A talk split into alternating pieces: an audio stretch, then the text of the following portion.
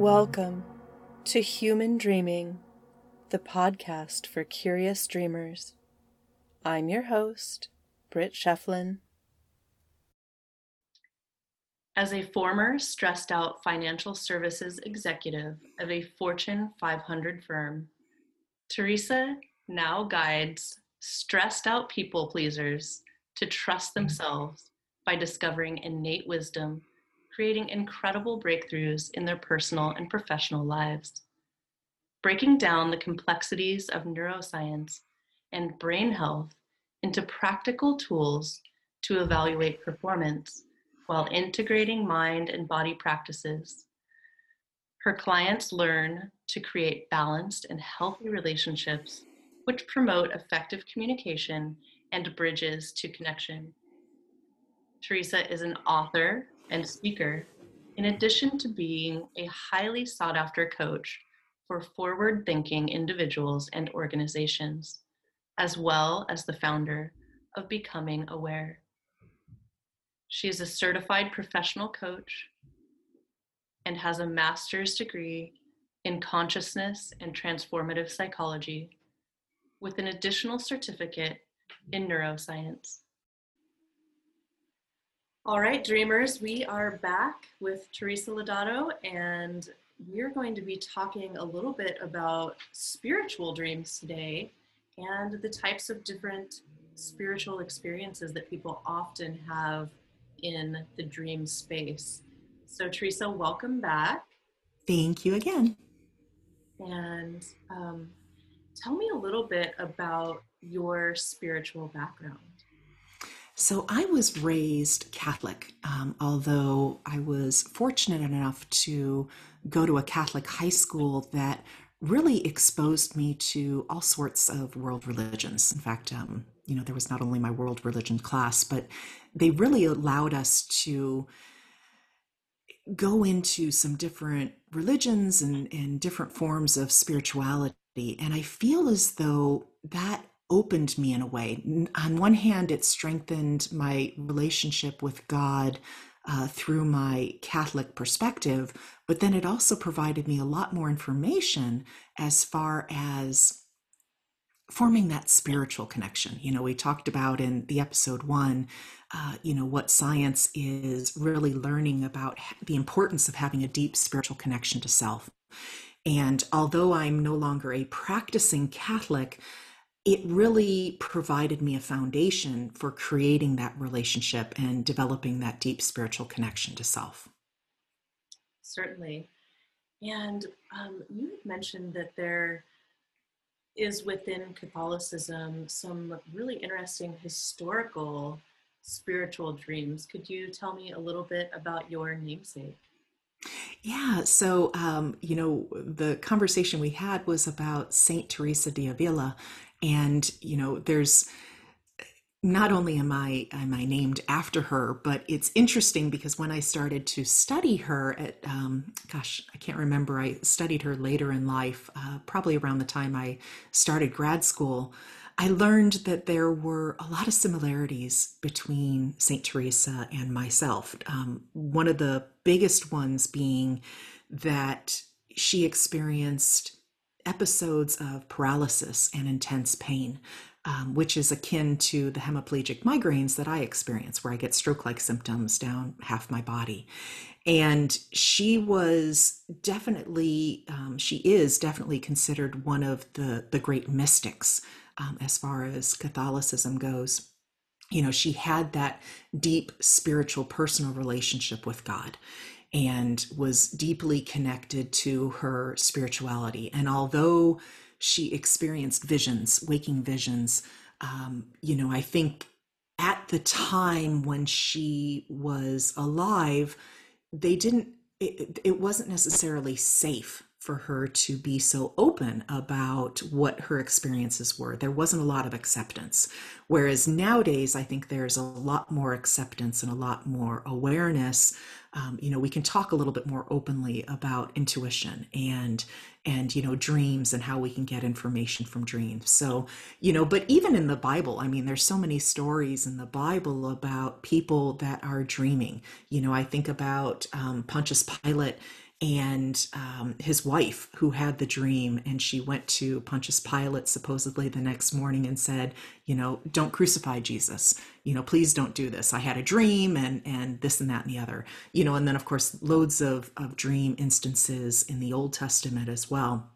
But i think that you know i personally believe the bible isn't something literal to be you know uh, taken in you know, I see it as a, a, a, a great guidebook on not only um, how stories convey information, but it's also, you know, I see it as really an important vehicle to teach you how your mind works you know how the power of your thoughts. You know there was a there's an aspect in the bible where it talks about uh, if you have sinned in your thoughts, then you have sinned in reality.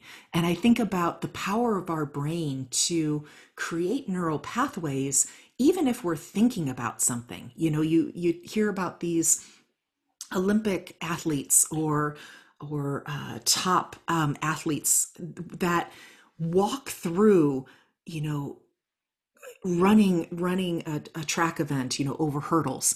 And they're actually seeing in their mind and feeling the sensation you know what their foot feels like on that starting block how their muscles explode that feeling. You know perhaps as they step on the track you know if it's a rubber track that rebounding effect they're experiencing that.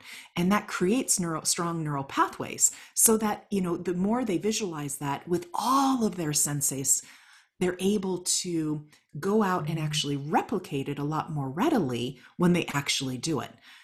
You know, that reminds me of mm-hmm. the Bible. You know, okay, if we're doing it in our thoughts, if we're sinning in our thoughts, then we're already creating this. You know, there's also a part in the Bible where they talk about the power of words. You know, I am. I am is such a powerful uh, two words. You know, when we say, I am stupid or I am wise, it's really creating neural pathways, you know, scientifically. But more importantly, on the spiritual level, it's really starting to form our thoughts and, and form our perspectives that we have on ourselves.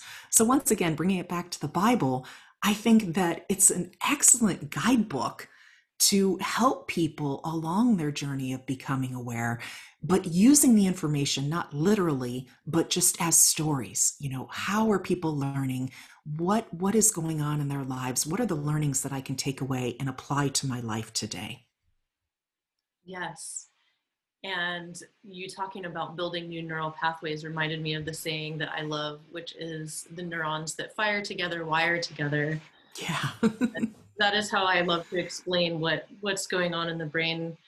Um, like with the sports hypnosis that you mentioned, or visualization, however you want to look at it, it's kind of the same thing because you're going into a slower state and opening up your consciousness to where you can actually see it um, from either inside or outside of your body and including all of those five senses. And that is exactly how sports hypnosis works is visualizing success and what your body is capable of and i think there it was forever ago there was the studies done about basketball free throws and that the people who mentally practiced um, versus the people who only physically practice actually did better. So the people who did both. So you've got to actually do it in your mind as well as in your physical body in order to attain that higher level of expertise. Yeah and develop that muscle memory yeah there because there's so many different ways that we can create memories like we talked about in the last episode you know there's you know there's uh, people can do it by thought you know just by taking in the information but then for some of us it's being able to tie it to an emotion that helps us to really remember things. So I think that any time that we can engage more ways, I think that, you know, uh, you think about learning homework. If you write something down while you're, and, and you speak it, aloud as you're doing it, or if you hear it as you're writing it down, you're going to have a greater capacity for remembering it. You know, there's a lot more retention versus if you just watch it or or if you just write it um, you know so i think that there is that connection between muscle memory as well as uh, you know hearing it or seeing it which is why so much of our schooling is writing things down. And it doesn't necessarily have the same impact when you type it on the computer, which is another thing for, for dreaming that I didn't mention in the last episode. You know but sometimes people will just record the information but they won't take the time to actually write it down. And it is so important to actually write the information down because it accesses or utilizes a different part of the brain um, and so once again the more neurons we can use the more connections we can make in our brain the more apt we are not only to remember it but also to be able to use that information in kind of the greater, you know, meta perspective, you know, being able to have something that has a lot of connections will also allow us to access the subconscious mind and really bring opportunities for uh, new revelations. And I think that that's really the power of dreaming as well as intuition is being able to have those awakening moments, those revelations, and then be able to apply it to our lives. Um, going back to Saint Teresa for just a moment, do you have any um, any idea, like approximately when she lived and where she lived, just to get a perspective on that society? Oh gosh, um, I don't off the top of my head. Um, I'd just be picking a number, uh, but I, yeah, it's probably something best Googled for the listeners. Yeah, certainly. I'm gonna Google that for myself because I want to. I would like to know more. Um, so you have had some pretty life changing dreams, and um, I'm hoping that we can talk about a few of them today. You had a dream about meeting God, and um, if it's all if it's okay with you i'd like to read it for the listeners and then maybe we can discuss it a little bit as far as the interpretation side of things. Sure. Okay so the dream goes i am moving along a tree lined road at the speed of a car but there are no obstructions around me i look back at the leaves swirling up behind me in two inward circular flows it is fall and the leaves are red and gold along the road and still green in the trees. I come up to an old stone building and immediately recognize it as the cathedral at Notre Dame University. I had been once when I was a child with my father. There isn't a soul around, but I feel calm and at peace. I then feel a strong presence beside me on my right. I turn to look, but no one is there. But the presence is so strong, peaceful, and loving I immediately recognize it as God. I feel at home, safe, and loved. I ask God how my father is doing, and in my mind, I hear he is well. I ask a couple more typical questions you think you would ask God should you ever meet him. Will I find someone to love? Will I live a long, fulfilling life? Of which I do not recall the answers, but I know I was satisfied they were answered I then walk with God and He talks to me. I feel as if in a dream where the words enter my mind and then quickly disappear like wisps of smoke above a fire on a cool night. I awake remembering my father was well, but not recalling anything else except that God told me I was going to be known for being spiritual. I began to cry, thinking that would mean I was to become a nun at the time, I was a devout Catholic, and that was the most committed spiritual life I could imagine. Turns out I am very spiritual, but no longer a practicing Catholic. I really love that dream and the just from beginning to end, the feelings, the, the emotions that go along with the sensation of meeting God and the beautiful imagery, the swirling leaves, and knowing exactly when and where you were and um, how that meeting went.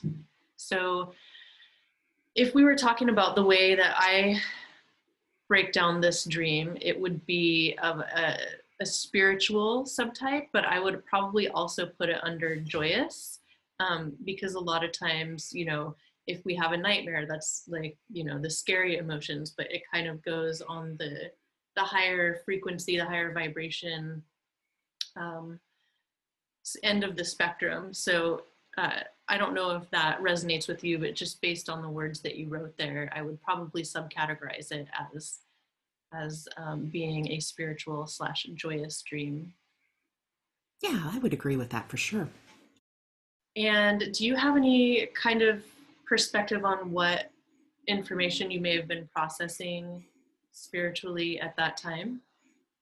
Yeah, so at that time, um, I had been in the Navy out of high school and I was back home. So I was uh, honorably discharged, but medically discharged from the Navy because I have migraines. So I've had migraines my whole life. In fact, they actually you know, talking with my neurologist um, who specializes in the hemiplegic migraines, we were talking about uh, when migraines really started, and they, I can trace them all the way back to when my father died, um, when I was eight, almost nine years old, and so we can trace migraines back to um, to that age because as a child, children experience migraines in a much different way than I, I did as an adult.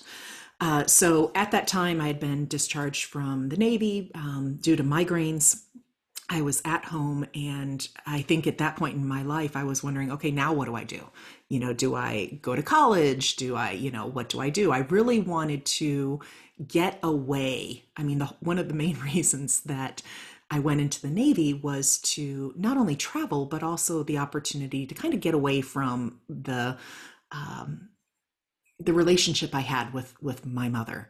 Um, you know, when my father died, you know, I was a, I was not only abandoned by him because I mean I was a daddy's girl, if there ever was one, uh, but my mother's role shifted as it would, being the mother of two young girls, and I really became abandoned by her as well. You know, because she no longer was my mother. She became, you know, she took on the role of, you know, the protector and the provider, and in that because she was experiencing so much stress, there was a lot of things that were triggered within her that, you know, created behavior that just didn't jive with me. So at that time, I was considering, okay, I'm back home. Now what do I do? I can't stay here. And my mother is, um, or was, uh, devoutly Catholic. I mean, everything was was viewed through the very rigid beliefs of Catholicism. And uh, for me at that time, you know, I think it was a dream that came about to number one, let me know that everything was going to be okay.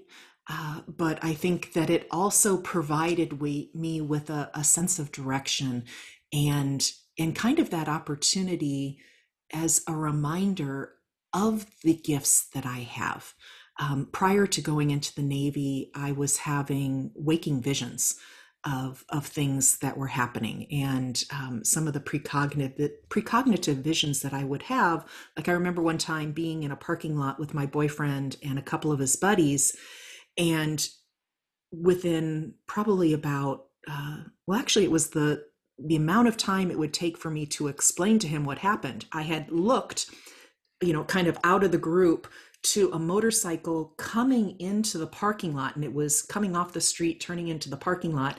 And as it turned in the motorcycle kind of slipped out from underneath the rider and you know and basically crashed. And so i saw that vision. I turned to my boyfriend and i said mike oh my gosh did you see that? And i kind of like bumped his shoulder. And as he turned to look i said that motorcyclist just crashed and as we both turned to look, we saw the motorcycle coming off the street, turning into the parking lot, and then the motorcycle going out from under him, everything I had seen, mm-hmm. and crashing. You know, the guy ended up turning out okay, but my boyfriend immediately turned to me and said, Whoa, that was weird. How did you do that? And of course, his buddies were there and they heard it as well, and it freaked me out. And so at that point, I had consciously made a choice of, oh my gosh, this is happening a lot what's going on with me? I don't understand. You know, here I am 18 years old. And I feel like I shut down some of those gifts. And so, this dream that I had coming out of the Navy, when I was in the Navy, in fact, I had a couple really powerful waking dreams. Um, you know, one of which I had uh, connected with another person that um, I was on watch with one evening, and we had a, a, a conversation t- telepathically. And the way we knew we had, we both were aware that something had just happened and before we said anything to one another, I said, write down what I just said and what you just said. And so we both wrote that down. And that's in our comparing is when we realized, oh my gosh, we really did have that conversation telepathically. And, um, you know, so I had had some instances while I was in the Navy, once again, scared the bejesus out of me because I'm like, oh my gosh, am I going crazy? What's going on? This is really happening. I have proof outside of myself. So I feel like that dream for me was also a reminder that it was safe, that it was okay that I was experiencing these things. And even though I don't remember the conversations from the dream itself, I definitely awoke with a very clear feeling, impression that this access to your spiritual self is not only okay, but it was something that I was going to be like it was going to be my life. Like i was going to be a presence that would be able to help others. And once again you know at that time my my viewpoint was catholicism you know that was the the structure um, the the vessel in which i held all of my beliefs so for me I thought about my great aunt who was a Carmelite nun, you know, who was Mother Superior, who was behind, you know, closed doors. Nobody could see her from the public. And I thought, oh my God, that's what it means to be spiritual. Oh my God, I'm to have to, God wants me to become a nun. I remember telling my mother that when she came in and she you know she's like what what about your dream god wants me to be a nun and i remember her saying oh honey god does not want you to be a nun you'd never make it and i was like i know but and the thing i don't know if i wrote it down um, when I gave that to you is that I went into the bathroom that morning and as I was brushing my teeth, I noticed something on my eye tooth that had never been there before. And it was actually a cross. So I had a cross in my tooth that I had never seen before, that had never been there before. And I noticed it after that dream. And that was kind of like a really clear indicator to me of this is a really powerful dream. Remember it. Yes, indeed. Do you still have the cross in your eye tooth? I don't. I actually, um, I was an equestrian for many years, and I was swimming on a horse. And as we were coming out of the water, um, my horse brought his neck back, and it hit me in that side of the mouth, and so I had to have that that tooth replaced. But um, yeah, it was funny. I, I wanted the dentist to save it for me, so I'd always kind of have that proof, but he had to file it down. So. well, that's good that you remembered the dream then. Mm-hmm. And uh, yes. that explains a lot about the dream about your your father about being on the horse, which we can talk about next if you would like. Yeah. Um, yeah, it's funny. I I actually ride as well, and I am always frustrated that I don't have riding dreams. so I loved it when I read this one. I was like, oh, she's like really there and feeling it. Um, okay, so the dream about um, your dad on the night of his death. It says, I am riding a bay horse, galloping full speed along a dirt road in the early morning. A fog bank is ahead, and I quickly enter and pass through a wall of fog, only to see a man standing aside the road ahead of me on my left, waving to me. He is wearing a long trench coat, dress fedora, and holding a leather overnight bag. I immediately recognized him as my father, as this is how he always looked when leaving for a work trip. He waves as I speed past him. I slow my horse to turn around, but the fog has crossed the road behind me, and my father is gone. I awake. So, again, another very powerful spiritual dream, but what what happened when you woke up? Yeah. So at the time, my father uh, was in the ICU uh, in a coma. He had cancer of the pancreas. And um, I hadn't been able to see my father uh, since Christmas. So he died February 12th. And uh, when I had gone in at Christmas time, he had just had surgery, and it was, I think, like the day after um, I saw him, is actually when he went into a coma. And I had made him a, a Valentine's Day card. And um, I was really very excited to be able to go give it to him. And I, at the time, I was um, eight years old. And so, of course, I didn't have a, a lot of grasp as to the significance and what was really going on. The night that I had that dream, um, like I said, I was a daddy's girl. We had a very strong connection.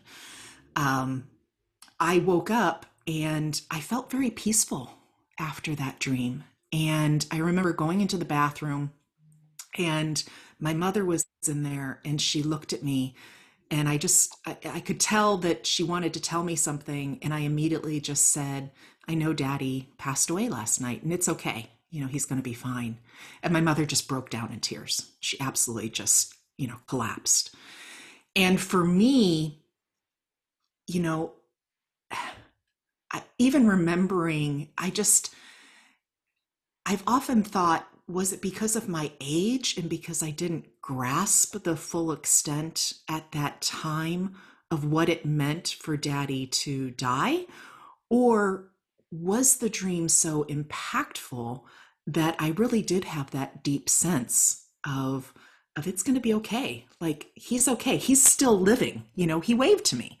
You know, I mean, he's okay. So, in part, the dream had the premonition aspect, you know, the visitation aspect. Um, but it also provided me a great sense of security and safety that he was okay, that it wasn't like, you know, dying is something where you just enter this void and you're gone forever, you know, that, that he carried on. So it was an incredibly impactful dream. Yeah, it's absolutely beautiful. And it could be a little bit of both, you know, mm-hmm. being a child and experiencing the visitation. I I know a lot of times when people themselves are dying, they begin to see their loved ones who have passed on through the veil, as it were. And so it would kind of make sense that those of us who are still here, and especially being in that dream state, might have access to some of that as well.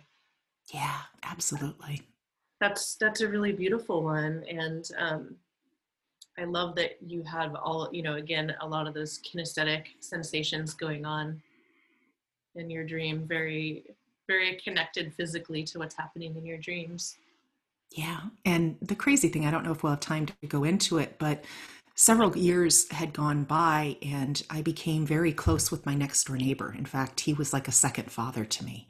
Um, uncle jim i called him Uncle Jim, even though he wasn't uh, a blood relative.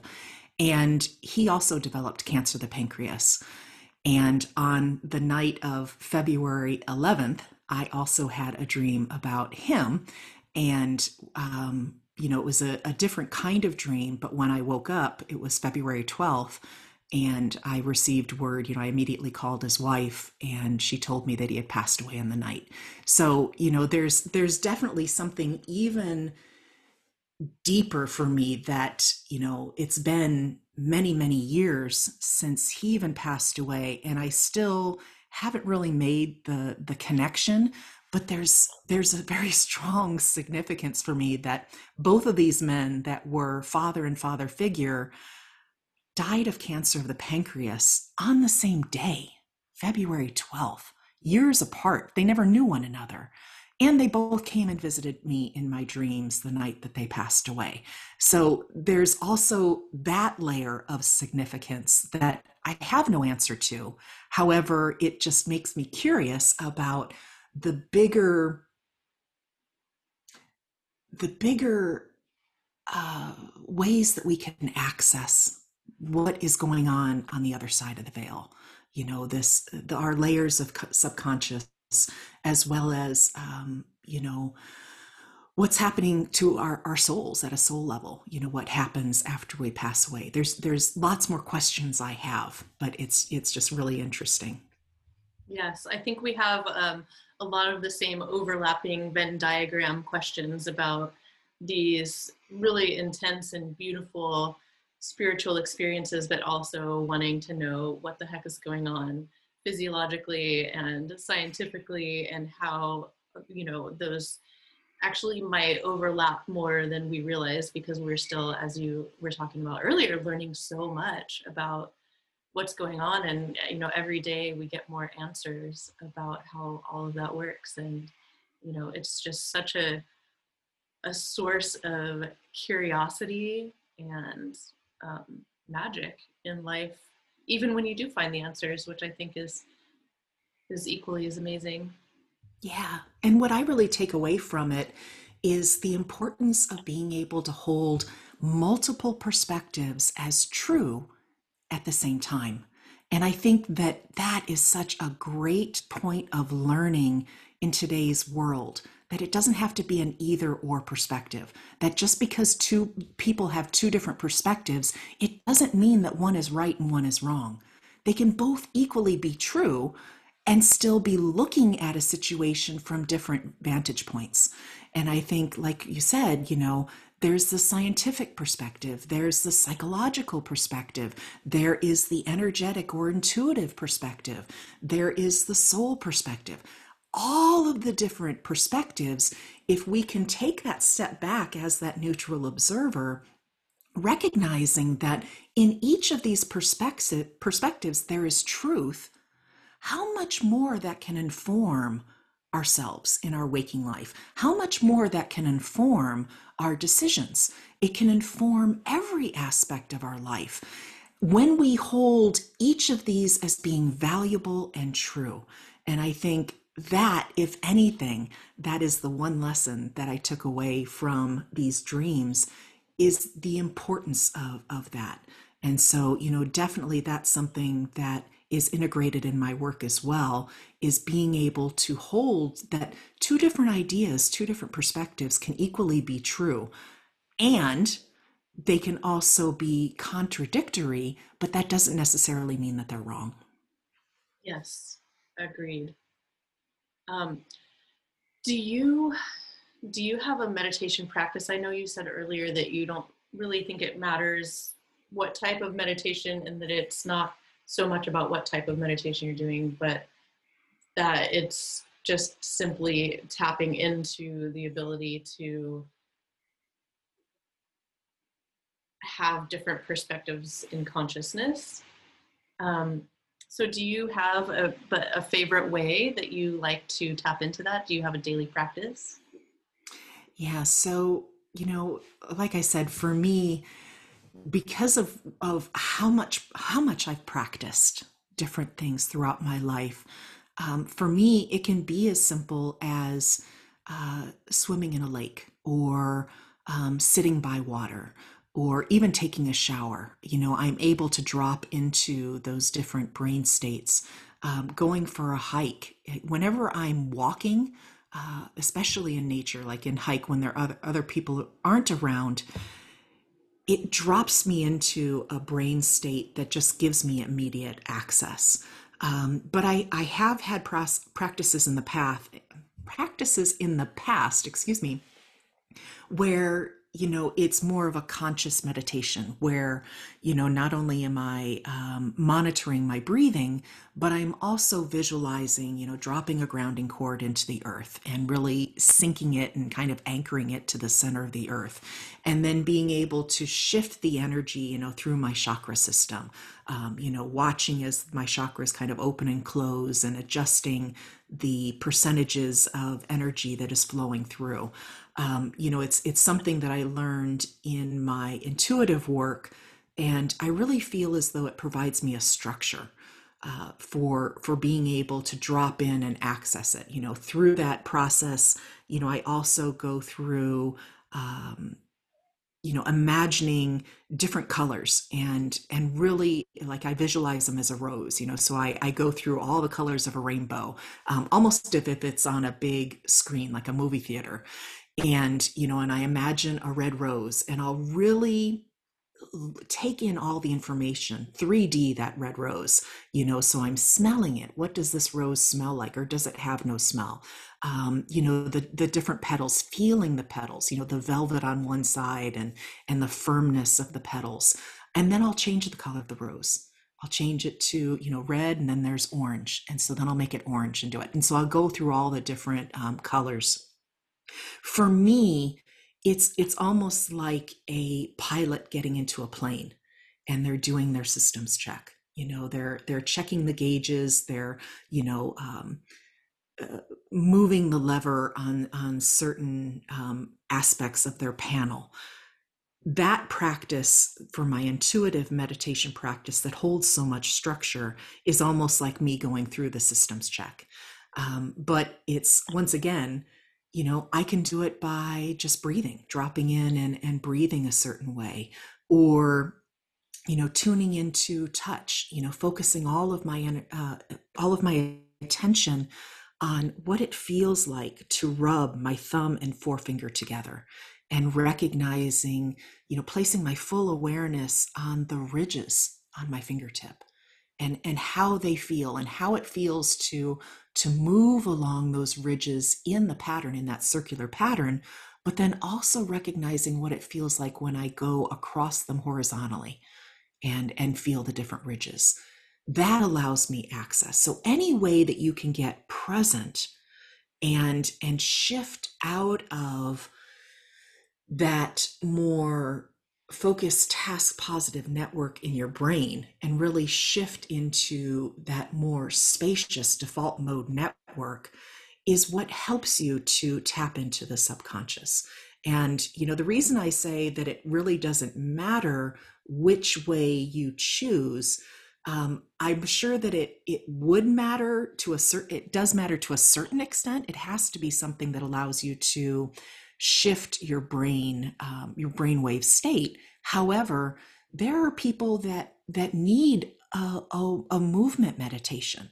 Like in order for them to tap in it is vital that they're actually moving for them to be able to do it. You know there are some people that just can't sit in full meditation and drop in in that way because you know for for whatever reason.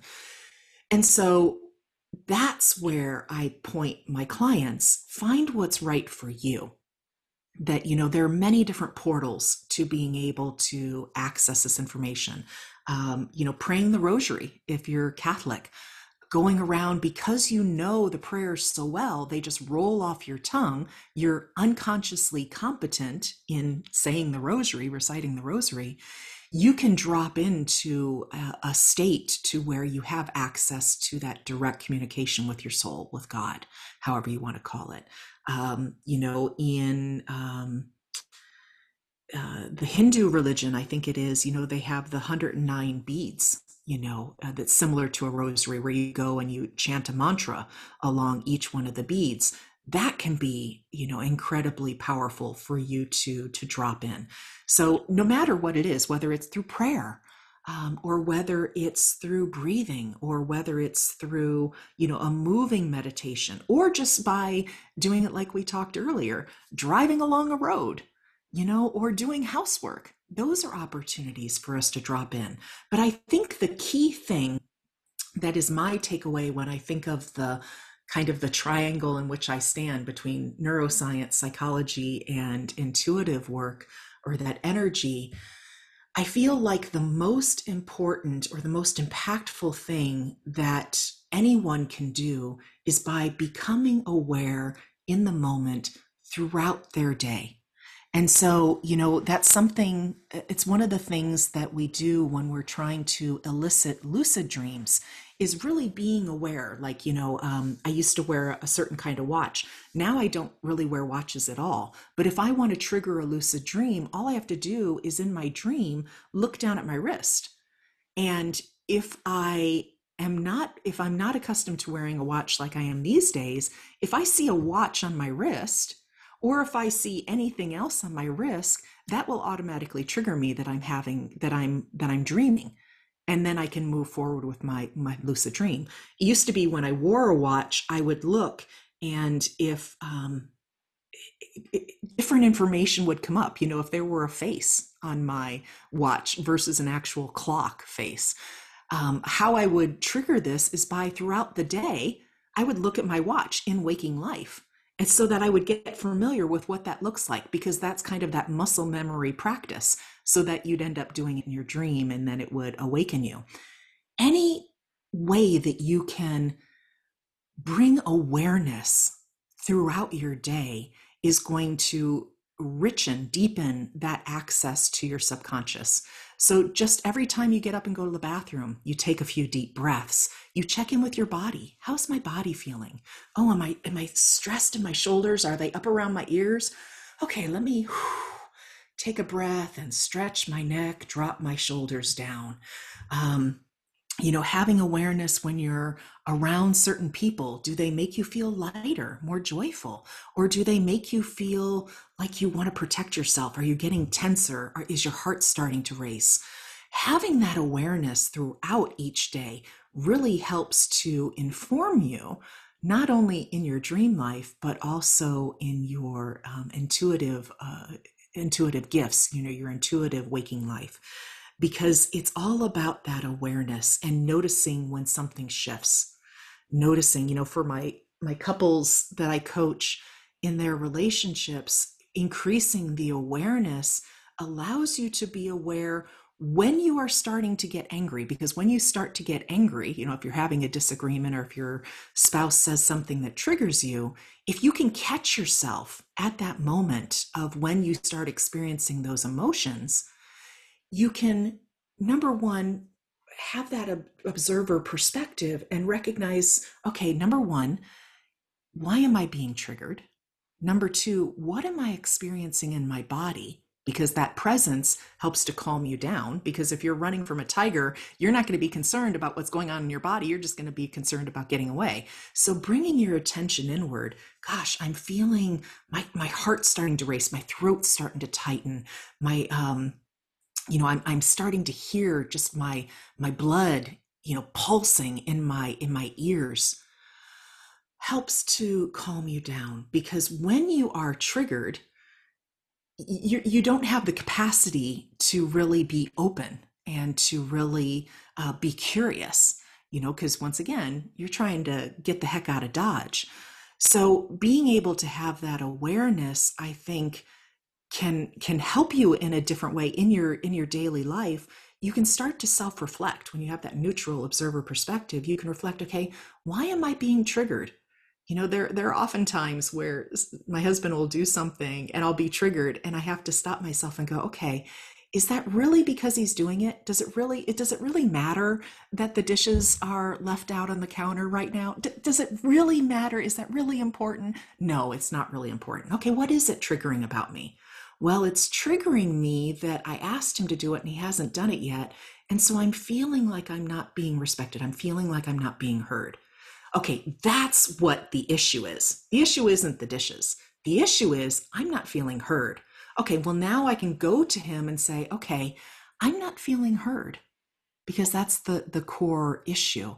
And then we can talk about it talk about ways that you know he can make you know that he can make me feel heard and then we can go on we can go on about our lives without getting into a you know uh, intense argument that awareness through you know having that integrated awareness can help serve you so that you can move through life more effortlessly.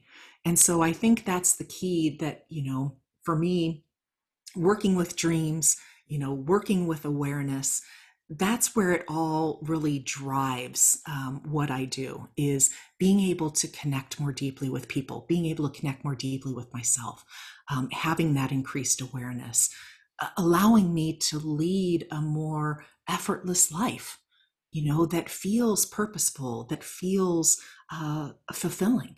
Um, that's that's what I, I mean. Our our souls, if our brains want to protect us, our souls want to experience whether it's positive or negative. So allow your soul to have those experiences and, and learn from them.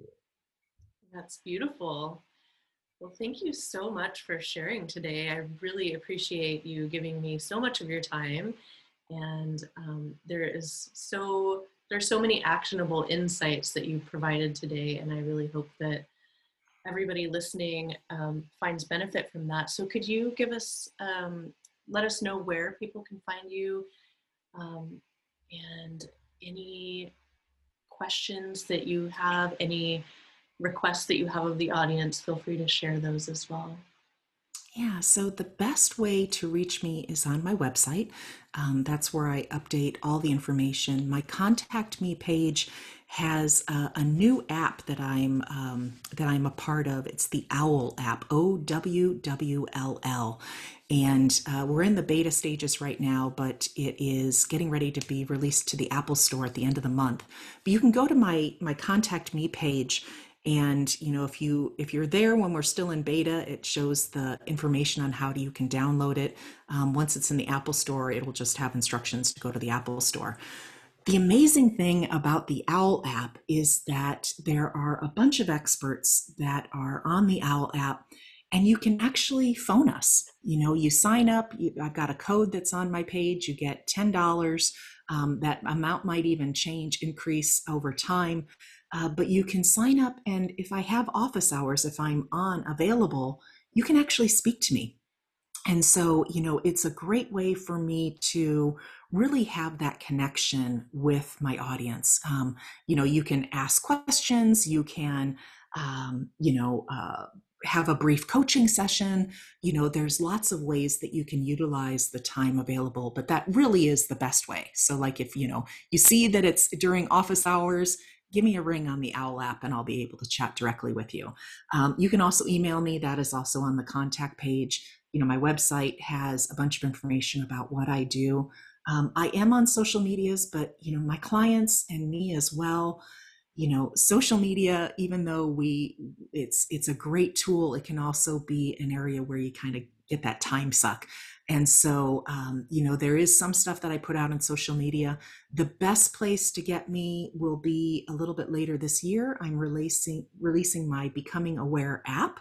There, I will have a free community. It will be off of social media, but that free community on my Becoming Aware app is going to be the most valuable source for you um, you know, that's where I'll really be present in the group. So, uh, you know, responding to posts as well as posting, providing tons of valuable information about neuroscience, psychology, as well as intuitive work, the three things that I'm most passionate about. Um, so, the OWL app is the number one if you want to reach me. Becoming aware when it becomes available later this year. Um, that will also be available, you know, through my website. So, you know, keep my website um, bookmarked and you can always reach me um, and know what's going on. That's fantastic. Thank you. I'm going to have to get that Becoming Aware app. That sounds amazing. Yeah, I'm super excited. It's been a couple years in the making, so uh, super excited for it to be uh, to be launched. It's you know it, there's there's so much information. There's courses. There's group coaching um, you know, the ability to uh, sign up for individual coaching, everything will just be centralized there. I'm all about, I have German roots, so I'm all about efficiency, creating a structure, and then going with the flow. Uh, and that's what I, uh, the Becoming Aware app is really going to do.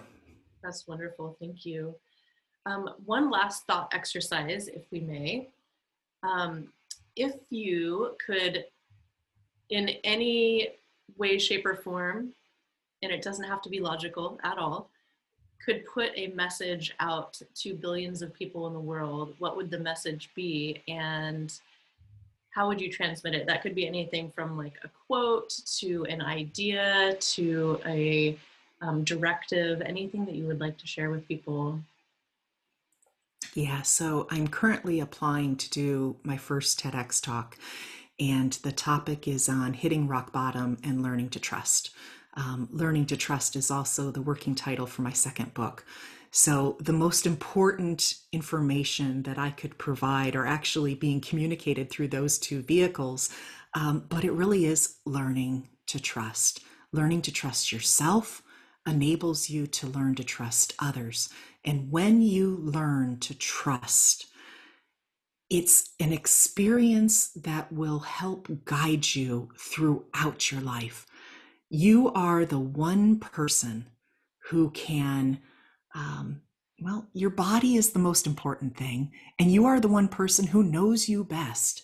And so learning to trust yourself it just seems to me like it's the most valuable exercise we can we can have as human beings. So beyond my tedx talk beyond my book um, i would telepathically you know really light the flames of of everyone in the world really igniting their awakening journey so that they can too learn to trust themselves and experience fulfillment prosperity success I love it. I think if I got that message telepathically, I would be I would be sold.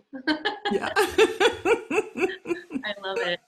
Well, Teresa, again, thank you so much for being here today and being so generous with your time and um, and your knowledge. I really greatly appreciate it. I appreciate you so much, Britt, for having me. Thank you so much.